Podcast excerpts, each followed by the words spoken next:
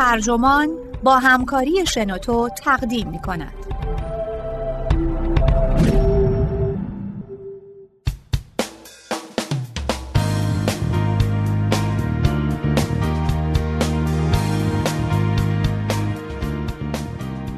به جای اینستاگرام در جستجوهای گوگل ول بچرخید. نوشته ست استیونز داویدویتس مترجم علیرضا شفیع نسب منبع نیویورک تایمز. گوینده الیاس گرجی.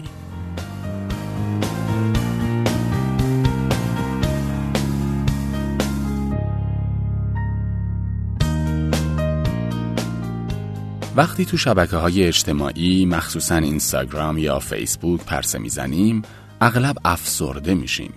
همه در حال خوش گذروندن و تفریح و خرید وسایل جدید هستند. و ما درگیر بیماری و خستگی و کار بی پایان.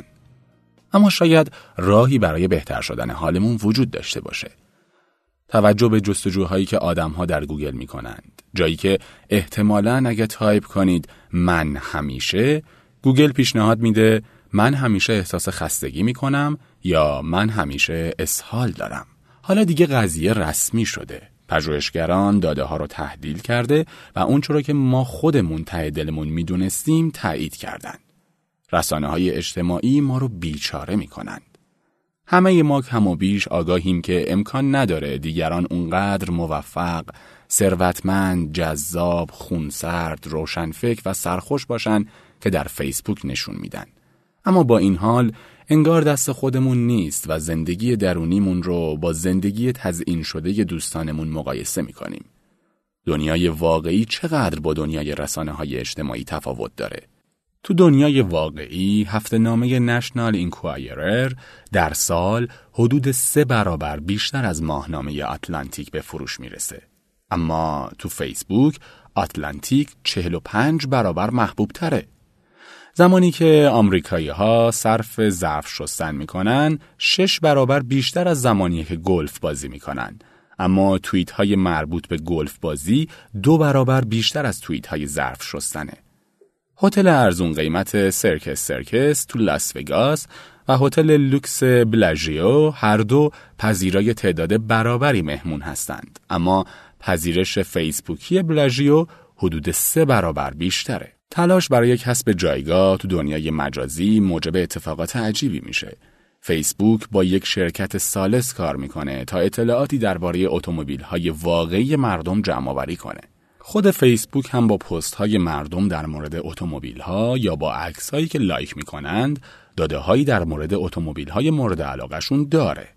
صاحبان ماشین های لوکسی مثل BMW و مرسدس حدود دو نیم برابر بیشتر از دارندگان ماشین های معمولی مدل ماشینشون رو تو فیسبوک اعلام می کنند.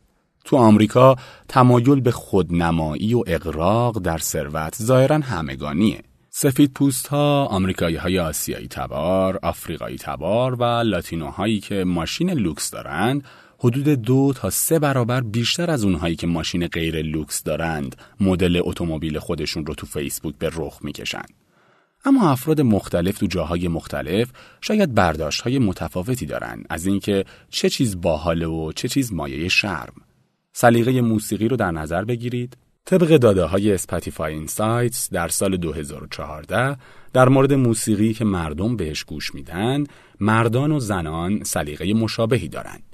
29 نفر از چهل موزیسیانی که زنان بیش از همه به اونها گوش میدن همون هنرمندایی بودن که مردها هم بیشتر از همه به اونها گوش می‌دادن اما ظاهرا تو فیسبوک مردها علاقشون رو به هنرمندانی که زنانه تر محسوب میشن مخفی می‌کنن مثلا تو داده های اسپاتیفای کیتی پری با جایگاهی بالاتر از باب مارلی، کانیه وست، کندریک لامار و ویز خلیفا دهمین هنرمند شنیداری بین مردها بود. اما همه هنرمندان نام برده نسبت به کیتی پری لایک های بیشتری از طرف مردها در فیسبوک دارند. اما پیامدهای تلاش برای اینکه تو رسانه های اجتماعی طور خاصی نشون بدیم به تحریف درک ما از موزیسین هایی که دیگران به اونها گوش میدن محدود نمیشه. کسایی که از بیماری های مختلف رنج می‌برن به طور روزافزونی با استفاده از رسانه های اجتماعی با بقیه ارتباط برقرار می‌کنن و در مورد بیماری هاشون آگاهی بخشی می‌کنن. اما اگه بیماری مایه خجالت محسوب بشه مردم کمتر خودشون رو به صورت عمومی با اون مرتبط می‌کنند. سندروم روده تحریک پذیر یا IBS و میگرن هر دو به یک اندازه شایعن و حدود ده درصد از جمعیت امریکا به هر یک از این دو بیماری مبتلا هستند. اما افراد دارای میگرن دونیم برابر بیشتر از بیماران IBS آگاهی فیسبوکی و گروه های حمایتی ساختند.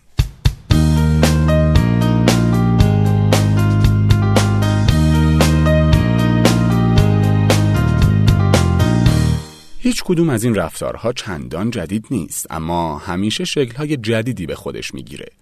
دوستان همیشه برای دوستان خودشون در این رابطه خودنمایی کردند. مردم همیشه سعی کردن به خودشون یادآوری کنن که زندگی افراد دیگه اونقدر که ادعا می‌کنن آسون نیست.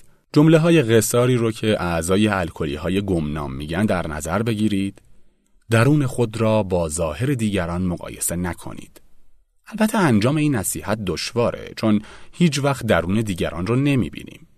من خودم طی پنج سال اخیر تو لایه های درونی مردم سرک کشیدم. تو این سالها مشغول مطالعه داده‌های جستجوهای گوگل بودم. مردم وقتی بی‌نام و تنها کنار یک صفحه نمایش هستند چیزهایی رو به گوگل میگن که تو رسانه های اجتماعی فاش نمی‌کنن حتی چیزهایی رو به گوگل میگن که به افراد دیگه هم نمیگن. مثلا وقتی می‌خوان از کسی بازجویی کنن و اون در برابر سوالها مقاومت می‌کنه یک جور قرص روانگردان که اسمش سرم حقیقت یابه بهش میخورونن تا همه چیز رو بگه. پس با این حساب می‌تونیم بگیم گوگل یک جور سرم حقیقت یاب دیجیتاله. کلماتی که در گوگل تایپ می‌کنیم خیلی صادقانه تر از عکس هایی هستن که تو فیسبوک یا اینستاگرام به اشتراک می‌گذاریم. گاهی تفاوت چشمگیر منابع اطلاعاتی بسیار جالب و سرگرم کننده است. مثلا حرفهای زنها درباره همسرانشون رو در نظر بگیرید. تو رسانه های اجتماعی در تکمیل جمله شوهرم بیشترین پاسخهای ارسال شده همچین مواردی بودند.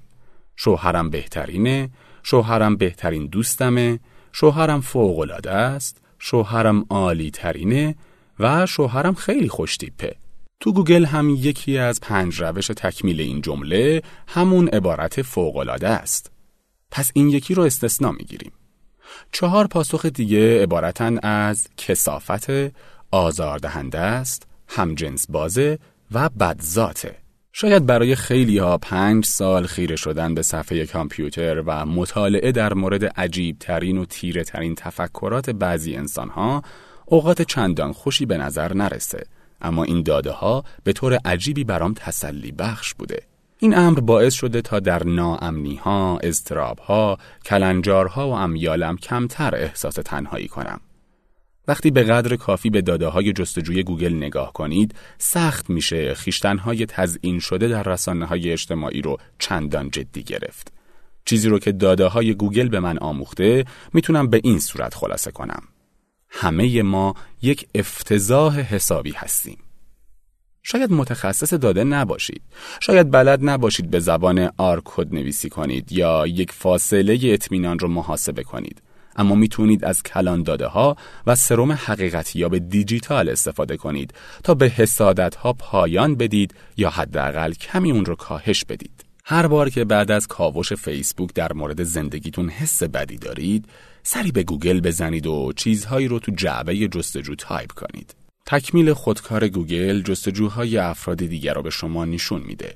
تایپ کنید من همیشه و پیشنهاداتی رو بر اساس جستجوهای افراد دیگه ببینید. این پیشنهادات به این شکل هستند. من همیشه احساس خستگی می کنم یا من همیشه اسهال دارم. این تفاوتی آشکار با رسانه های اجتماعیه که در اونها ظاهرا همه همیشه در حال گذران تعطیلات تو کارائیب هستند. با مجازی تر شدن زندگی هامون شعار جدیدی برای خودیاری تو قرن 21 پیشنهاد می‌کنم که به لطف کلان داده ها به دست میاد. پست های فیسبوکی دیگران رو با جستجوهای گوگلتون مقایسه نکنید.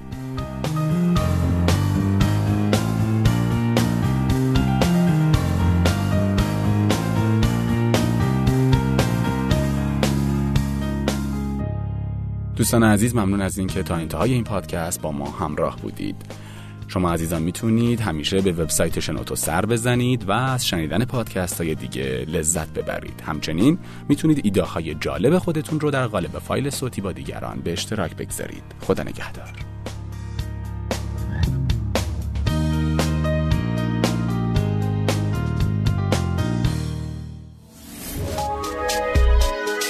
شنوتو سرویس اشتراک گذاری فایل های صوتی www.shenoto.com